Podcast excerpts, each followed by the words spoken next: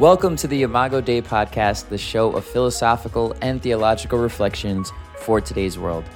I'm your host, Luis Hernandez, and I am joined by the amazing Professor Joseph Terry. Joe, how are you today? Feeling strong, got the gym in, went to morning mass, and I got a little holy water just dabbed my forehead, so I'm ready to Beautiful. talk. Nice. Perfect. today, we are going to talk about our episode today is on COVID part three. Um, if you haven't heard part one and two of our conversation, we highly recommend that you stop this episode, go back, listen to part one and two, where we kind of give our personal experience as well as just, uh, I don't know, like there was a bit of like a bird's eye view on the pandemic as well, Joe. Wouldn't you say? Like, how, I don't know, how would you summarize our, our last conversations on COVID? You know, a general discussion about how we both experienced uh, the lockdown, COVID, the experience of loss. Uh, I think we also spoke about the economic and sort of the economic infrastructure that was both really shocked by the, Yeah. the you know the shutdowns and, and, and, and all of that there, but at the same time possibly even galvanizing some of these poor responses uh, to this really global outbreak, this pandemic. I mean, for me at least, in the part two episode, there was like, you know, I, I guess like a, a level of positivity that I had or, and a level of hope that I had. Um, because at the time of the recording, it was during the heart of this summer where I feel like it was the first time where masks were beginning to come off, where masks were no longer required indoors. And it's, you know, I started to feel normal. Like I started to see people with like without half their faces covered. And it's not that I'm against masks. It was just that like there was a visual change to to my world. And so there was a lot of hope in part two. And the reality is um and we'll this is where we're going to dive into our conversation in part three is it's it's not over.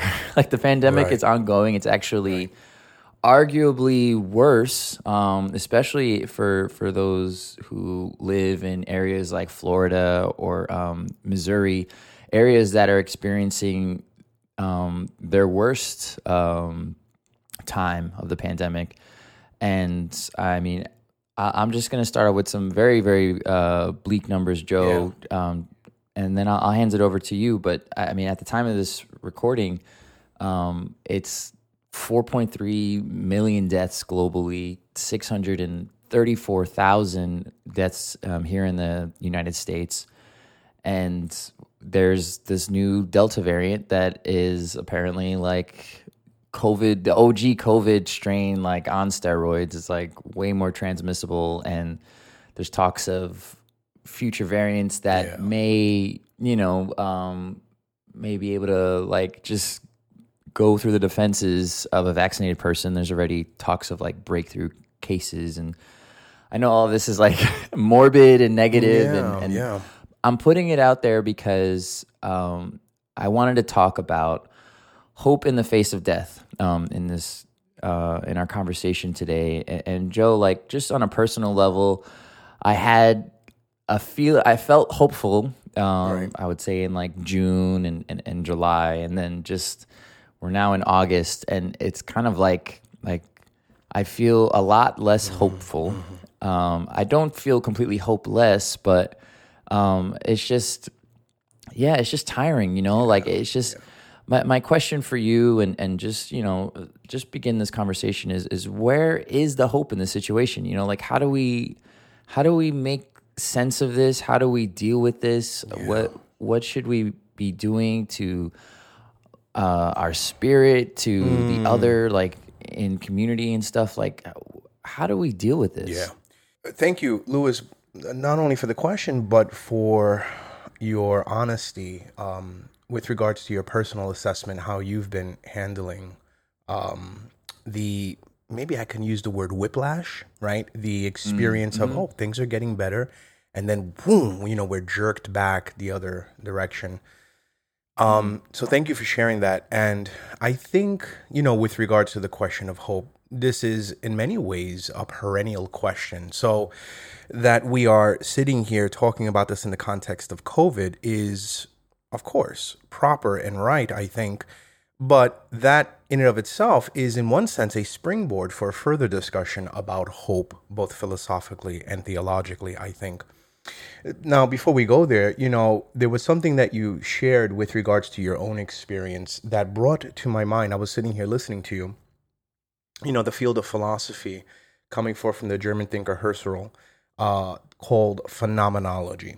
Phenomenology. And, you know, leave it up to philosophy to give us these. Uh, ten thousand dollar words, um, and all yeah, all these ologies, right? But phenomenon, right? Phenomenology, essentially is about paying attention to how things appear to us, how being is disclosed to consciousness, right? How mm. we, excuse me, in one sense, experience things. Now, that being said, there are a number of terms that you know we just don't have. This is neither the platform nor the time uh, to really engage in it. But let me just offer perhaps a bit of a phenomenological analysis of, you know, I think the kinds of experience we are all having with regards to this pandemic, regardless of where we land politically and ethically mm-hmm. concerning certain mm-hmm. questions about how we ought to respond we can nevertheless talk about this experience as such. And, you know, phenomenology uh, will say, well, let's pay attention first and foremost, perhaps, to the way these things are disclosed to us, what is revealed or unveiled in one sense, and what is hidden, what is uh, manifested, and what is not disclosed, what is what is again hidden. And, you know, the experiences of seeing people with masks, right, changes the visceral, uh, can I put existential skin? Can I say that? Like, kind of like the existen- existential skin of our everyday experience, right? And we've been in this already for over a year, and it's like, all right, you know, we're, we're kind of adjusted. But like you said, we started to hear the news and see a correspondence, of course, depending on where we lived or where we live, that those masks are beginning to drop and and now we're back into the stores and into worship spaces and into schools and whatnot, right? But now once again there's a return of the masks. There's a return mm-hmm. of the ominous news waves that speak of worse variants, uh, you know, and and and the numbers increasing again. And you know, this this really messes us up because we are trying to, in one sense, find our footing, you know, in this, and it's somewhat tiring to say it, but it is true, the new normal, right? And and even mm. that is almost a caricature of, in one sense, what we're all experiencing. Um, that being said, how do we hope in the face of these continued unfolding events, right? What is, in fact, hope? I love quoting here from that delicious work in the New Testament uh, titled The Book of Hebrews. Um, and so the, the old English translation, uh, speaking of the virtue, the theological virtue of hope, is this that hope uh, and faith, right, as such, which are distinct theological virtues, but indeed co uh, you know uh, are coextensive in, in some sense. Mm-hmm. hope, faith, the substance of things hoped for, the evidence of things not seen. Now, to speak properly, what's being said there is a definition of faith, right? There is a distinction between faith and hope. But what I'm doing here is I want to sort of almost collapsed the two into one. And I want to say that definition once again. Again, given as a definition of faith, but there's something of hope already in it.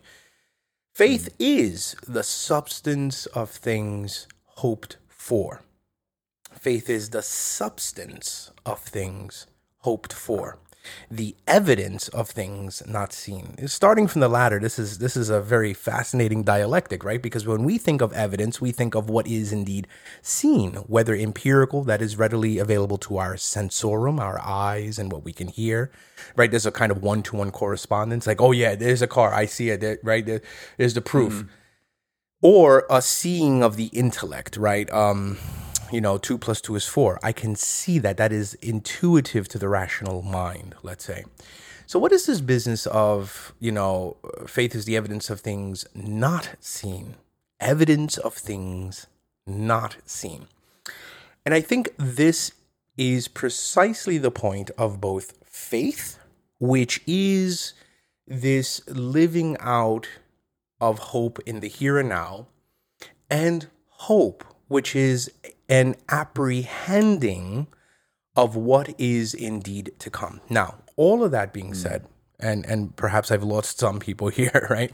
All of that, you know, all of that being said, let me say the following. You know, contextually speaking, this is spoken of in the New Testament scriptures with the presupposition of a certain kind of supernatural faith given to us by the grace of God. These are gifts. Mm. This is not something that we can muster on our own end and whatnot. And all that being said, uh, that is indeed true. And we don't want to collapse what is said in Scripture into the mere secular or natural apprehension of things. However, I would like to um, make reference to this wonderful book, and I've probably said this in other past episodes, titled, came out in the 60s or the 70s, Man's Search for Meaning by the author Viktor E. Frankl. He, you know, uh, German Jewish uh, thinker, psychotherapist. In fact, he gave to us the, the third school uh, of, of, of psychotherapy titled logotherapy. And he speaks of the need for meaning, which again is also distinct from hope and faith, but there's a deep connection. Without hope, Lewis, without hope, um, we are dead in the water and I like I really mean that, right? Uh, it, mm. Hope is what galvanizes us. It's what empowers us. It's what gets us out of bed. You know, mm. Um, and I mean that both literally and metaphorically for the engine of our everyday life. If I have no hope, if I am indeed hopeless, Lewis, uh, then suicide right? The thought of suicide, the thought of uh, the termination of my own life seems to be the only available option, you see. Mm. Um, this is, a, of course, a place of despair. Now, okay, how do we hope in this situation? Well, thanks be to God, this doesn't seem to be a hopeless situation in as far as we are we've been given from the great scientists and minds of our times certain methods certain actions right actionable steps that we can take to safeguard ourselves right this is not mm-hmm. right the news is not speaking of these things as a kind of invasion of an alien species that we are in in fact completely hopeless right we can indeed adorn our faces with masks stay indoors right be cautious, get vaccinated, et cetera, et cetera. You know, the, I forget which news outlet uh, put out just the other day, yesterday, I believe, they, you know, the new newest studies, latest studies about the vaccine, the vaccines uh, of, um, what is it, Moderna and, mm-hmm. and, and the others are, are highly successful against getting mm. seriously ill where you'll have to go to the hospital. So, you know, again, we're get we're given certain evidences that secure us in our hope. And, and, and thanks thanks be to God for that. But for some of us, that's still not enough, right? Because of the endurance. And and that's what you spoke of. You were like, mm. bro, but this is going on for like ever, it feels like, right? Even though yeah. even though we can look back and say, oh, you know, it's only been, right, a year, a year and a few months or so on and so forth. Mm-hmm. It, it, feels very long. Um, mm-hmm. yeah. And so we then have to have these conversations like we're doing here, right? we're doing mm-hmm. here in this mm-hmm. platform, having a, a, discussion about, okay, well, now all of that being said, practically, how do we do this, right? How do we strengthen our hope? Um, and of course, there are different ways of doing that. One, and I'll give it back over to you. I'll just say one thing very quickly, and we can maybe unpack this or expand a bit. You know, is is is is to keep a cool head on our shoulders, mm. you know, and and mm. to look indeed at the evidence. What what is indeed being said? you know to to really look at it and then and then follow suit right now of course because the media empowered by a kind of capitalistic runaway capitalistic framework is mm-hmm. mediated to us through a sort of uh, sensationalist demeanor, right? It's like this, like, mm-hmm. oh, but mm-hmm. this new variant, and all the scientists are saying if this Delta thing goes unchecked, it's like the end of the world, right? This kind of feeling. It's hard to maintain hope, right? Because it's like, oh man, shit, this is like getting worse. Like, what are we doing? So that has to be talked about as well. Like, how do we, how do we handle that? I'm very thankful for your response because it there it was able to put language to certain sentiments that I was having, and and one of them is um, first part, first question that I have is like I feel like through my ingesting of media through different platforms or whatever, but just you know primarily to stay informed to figure out what's going on in the world, that it also kind of um, fostered a, a type of cynicism.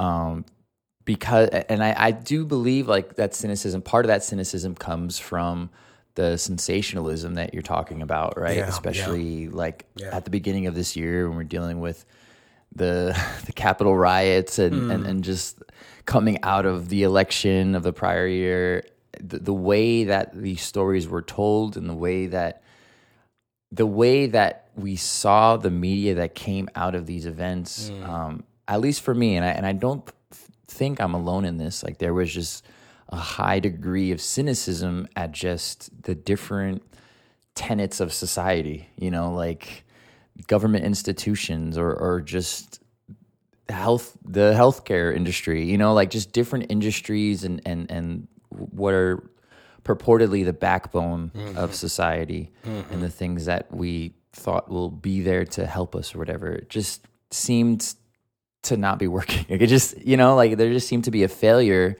that failure bred a cynicism Yeah. and that Yeah. cynicism was something that I carried like for a, a while, and then I still have to deal with. You know, I don't feel right. as cynical at this particular point in time as Mm-hmm. I did prior, but it's still like it's still there. You know, so that that's one thing I would like you to address, and then I would also like you to just provide a little bit of advice for those who have experienced uh, profound loss. There are people who have lost family members, who have lost multiple family members, who have lost uh, a great deal of their finances as a result of the pandemic, and who are dealing with a, a, a greater degree of loss, I would say. And it's like, how do they find hope in the face of, of their loss? So the first part is about uh, cynicism. If you could respond to that, like how to deal with like taking in the senses, but now there's like a cynical filter, and then also just uh, dealing with a, a, a greater degree of loss. You know, with regards to both, and I'll address each Mm. of them, I- I'll say, Lewis, that I don't know how to answer uh, without recourse to the spiritual disciplines that I myself am engaged in on a daily basis. Mm-hmm. Um, I, I, I, I must pray. You know, I, I, I, I need to fast to learn how to say no to the lesser so I can say yes to the greater all these things uh, what i'm saying here lewis is that all these things for me um the the spirit right the spiritual the religious is you know i was having a conversation with my wife about this actually a couple of days is the verticality of reality it is the vertical ascending and descending but we are here caught up in the ebb of flow and time uh, the the ebb of, of the flow of time, I should say, which is the horizontal. Okay, the horizontal, right? We think discursively, we live from the past in the present, oriented to the future. And so we are caught up in the exigencies of, of everyday existence. But yet, to have recourse to the spirit, to to give ourselves over to the sacred heart of Christ, let's say, is to turn to the vertical and to to ascend and receive that is descend in that space which which is beautiful because it safeguards us from the unending, almost banal everyday existence of, of mm. the horizontal. Mm-hmm. So, you know, with regards to the loss of life and family, you know, we, we could speak about that. And, and, and a word, particularly a pastoral word, a comforting word, needs to be said with regards to that. But with respect to the cynical, you know, I, I feel you, bro. I feel you, especially given the, you know, the the amount of information we are we are we just typically drown in, right? So, quick response, limit media intake. And you've already said this, right? Um, we have to become mindful, um, ever more aware of what we reach to in our downtime, whether it's our cell phones. And I'm not, mm. you know, I don't want to demonize the cell phones. Neither actually do I want to demonize the media.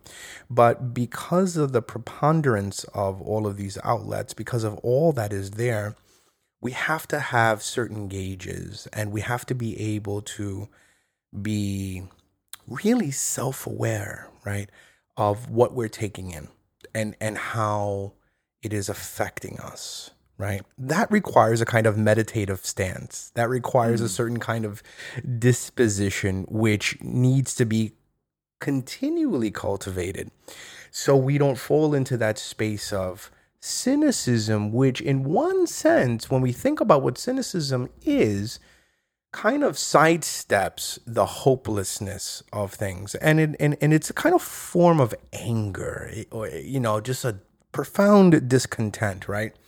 So, so our hopeless feel feeling can turn into that the cultivation of charity, you know, bro, you know, we need love. Very hard, right? Very mm. hard. It's easy to say we need love. It's very easy to speak of love. Very, another thing to to really live that out, not just mm. in in deeds, but in corresponding words as well. Mm. So I I would what I do, right, speaking in the eye is I try to be mindful of what I'm taking in. And and and what I what that looks like on a very practical level is okay, this kind of news that I've been taking in over the past, let's say 2 or 3 days. I do a little spiritual what is called an examen, right? I look back how, how like what is that doing to me? What is that doing to my inward life? Um am I able to distinguish the kind of feelings that I'm having and and a sort of a rational assessment of the news, or is it all jumbled together so that now my feelings and my are, are clouding my judgment, and so I'm kind of like bleeding over into a kind of cynical disposition, right? These are things I, I, I, I try to do. I kind of look at it and say, mm, this is not really serving me right now. This is especially that I'm in this pandemic with everyone else. This is not the best thing. So I don't want to put my head in the sand and say, okay, turn off the news. And sometimes we have to do that. Sometimes we have to turn everything off. But just again, you know, putting on a kind of certain valve and saying, okay, let me just a trickle of this. Let me just get a little bit of this. Or at this time of day, I'm going to look at the news. And then instead, I'm looking at the news anymore, right? I'm not, that's it for the rest of the day. You know, I, I took that much in and that's it. Um, little practical steps I find go a long way in safeguarding our inner witness to the life of the vertical, right? The spirit. But I, again, I can't do that without, without the spirit. Mm. You know, for those, yeah, go ahead, Lewis. No, no, no. Um, finish your thought. Yeah, no, I was gonna say, you know, for you know, for those, it weighs heavy on my heart. You know, I know people who've passed away from COVID, and and those who've lost, and and and it's, you know, what what can be said. Um, I, I I'm afraid, uh, to offer words on this platform for those who've lost Lou, because the reason why I say that, bro, is because I don't want it to come across you know, I don't. It's it's this is not this is not trivial. This is not a try. You know, this is. I would want to offer my presence. I I would want to be in solidarity in the deepest way possible with those who've lost. Um, and and and you know, of course, my heart goes out to all those who've lost, and even in my own family, those who've experienced deep suffering from this. Mm. But, you know, again, the spirit, uh, you know, recourse to prayer uh, in my mind is a need. It, it, it bypasses so much of the malarkey, so much of the really the bullshit that we sometimes offer in our philosophizing and, and trying to couch mm-hmm. the situation in, su- mm-hmm. in such a way that would indeed, in the end, only trivialize it. This is death. This is death, right? We're talking about death. And in the face of that, there are only two options there's either believing or nihilism. There's nothing. Mm. Mm-hmm. you know, that's it. Nietzsche got it right in one sense, you know. And um, so much of the pain that we experience is is of course the, the pain of loss, but also the shock to our systems because we are in a culture that has done away with death, you see. Mm. We, you know, we don't see death on a daily basis. We have systems and structures that cart the dying away. Mm-hmm. And then when we are presented with death, they are manicured, you know, uh, and then and then the only other ways in which we encounter quote unquote death is in it's really in media through some mm. crazy sensational, you know, movies or whatever the case is. Yeah. You know, this brings me to a quote here. I just want to offer this quote. It comes from the then Cardinal Joseph Ratzinger, you know, Pope Benedict the Sixteenth, you know, the retired Pope, the Pope, you know, the German man. He's my he's my boy. He's a great theologian. And in, and this is coming from his work. I actually have it here on my desk. I'm, I'm reading through it for my own research. Uh, this is titled Eschatology, Death and Eternal Life. And it is a little quote here on page 70. He says on television, on television, death is presented as a thrilling spectacle tailor made for alleviating the general boredom of life. In the last analysis, of course, the covert aim of this reduction of death to the status of an object is just the same as with the bourgeois taboo on the subject. It's, it's a little deep here.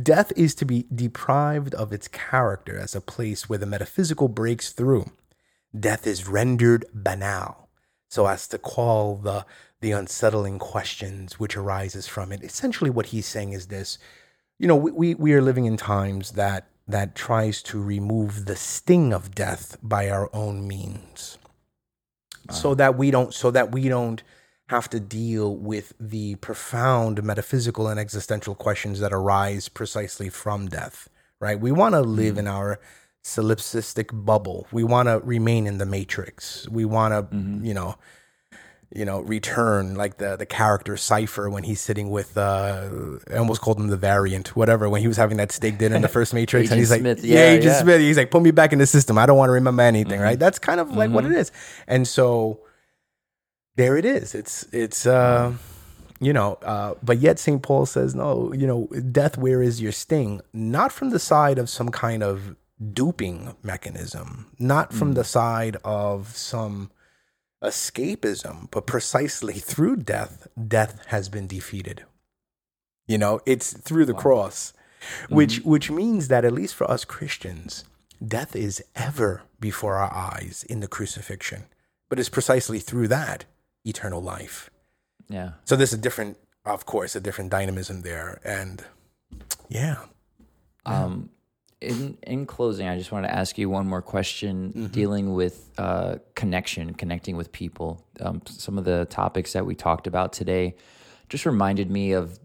I mean, it's more than just a political atmosphere of mm. just like Group A and Group B. You know, I feel like it has permeated into other aspects of American life and society where there is kind of something in between um, one person connecting with another, especially if those two are strangers. You know, like right. in, in, the midst of the pandemic, I think there's a a challenge that that I am having where if I see someone with like, I'm sorry, if I see someone with like a, a MAGA hat, you know, like I'm already like I'm I'm not willing to push myself out of my comfort zone to engage with this person without any type of animosity. You know, like it, it, just there's something triggering about that for me, and, or or just if I mm-hmm. if I disagree with someone's views, it's already affecting the way that I am called as a Christian to connect with them, to love them. Um, so my question for you is like, how do we, in the midst of this pandemic, in the midst of this struggle, in the midst of ingesting an overwhelming amount of media that is sensationalizing, but also informing us of the chaos that is ongoing. Um, how do we how do we create connection? How do we go the extra step? You know, and and and how do we deal with rejection? You know, because not everyone's gonna. You know, I went to a, a Mets Phillies game. I'm wearing all my Mets gear, and there's a lot of people who rejected me and said, of course. they said a lot of things about the Mets that I, I cannot repeat. But you know, like how do, you how went. do we deal th- with that? This was in Philly when you went, right? yeah, yeah, exactly. I had to still wear my colors though. yeah, that's right. But, uh, so it's like how do how do we create connection? How do we deal with rejection? How how do we as people connect with with other people in the midst of this? Yeah, yeah.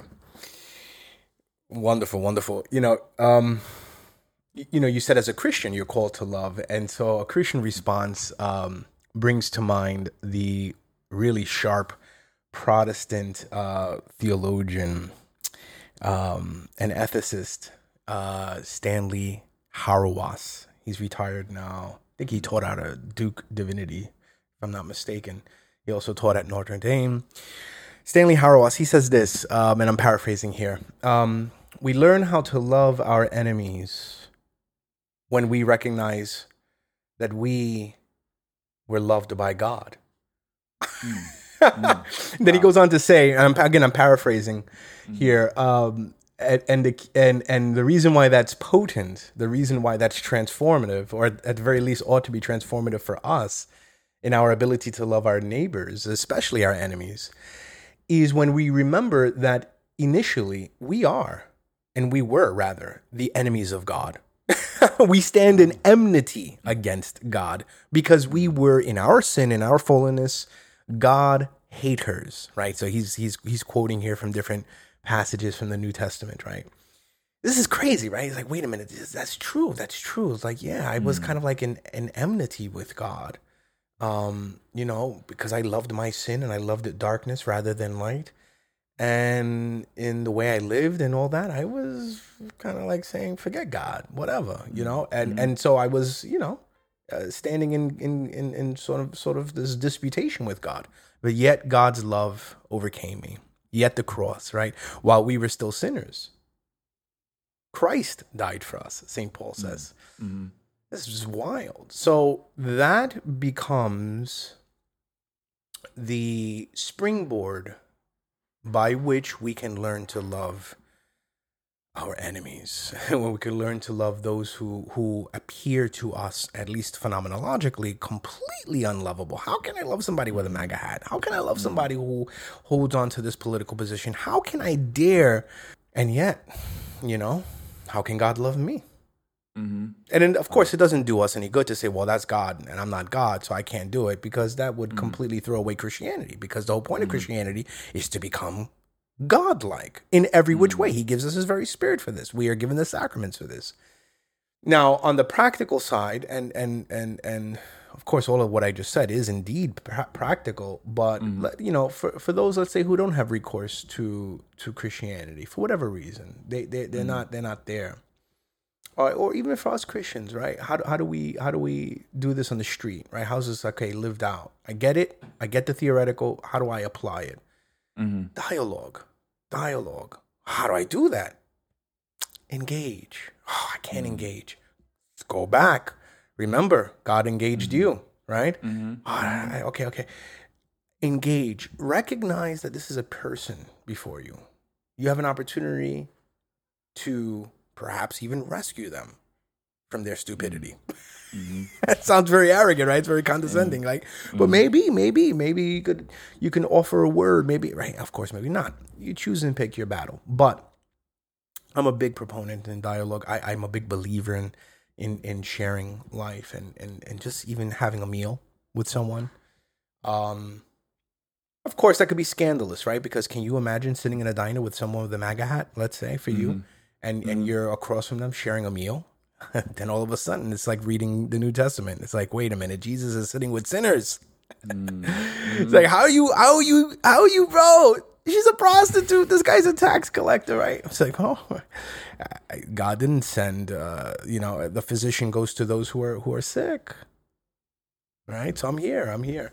So I think a dialogue. I think you know, connecting across the aisle, um, sitting with people, uh, and these are acts of love. These are acts of love and an act of the will. So that even if I fail to do that, even if I was like, all right, I okay, I'm open to this. I in my heart, I'm I'm willing to do this. That's already a, that's already a breakthrough, right? Mm-hmm. That's already a shift.